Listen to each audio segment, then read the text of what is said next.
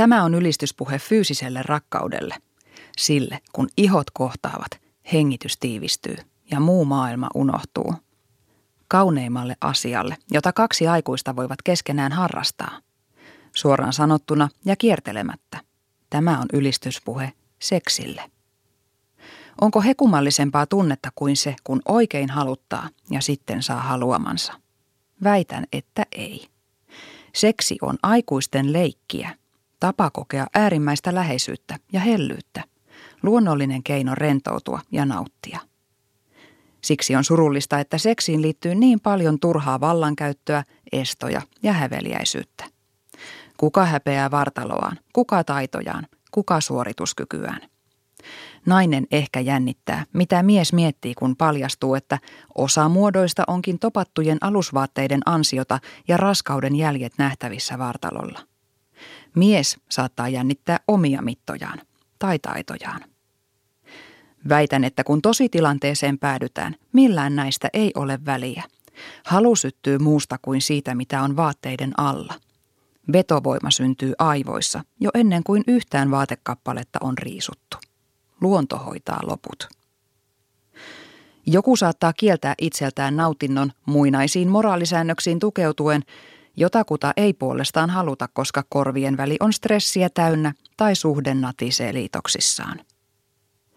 Rentoutuminen lihallisen perustarpeen parissa voisi auttaa näihinkin pulmiin. Vaikkei toista vielä täysin tuntisikaan, saattaa kahdenkeskinen piehtarointi kertoa nopeasti, löytyykö yhteinen sävel muuallakin. Fyysisellä läheisyydellä, kun on tapana synnyttää myös henkistä läheisyyttä. Kenelle tahansa ei pidä antautua, mutta kun sopiva löytyy, miksi säästellä? Seksissä ei ole mitään pahaa, kun se tapahtuu vapaaehtoisesti kahden vapaan aikuisen ihmisen kesken.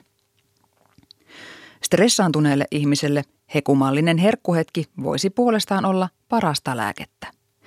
Ja mitä kriisiytyneeseen parisuhteeseen tulee, ennen kuin tuhlaa satoja, kenties tuhansia euroja parisuhdeterapiaan, kannattaisi kokeilla kahdenkeskistä hotelliviikonloppua.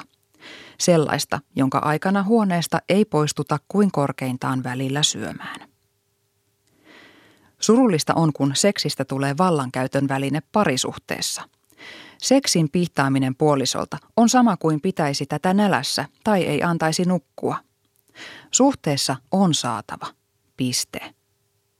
Minä uskon, että onnellisimpia ovat ne perheet, joissa aikuiset tuottavat eniten lakanapyykkiä.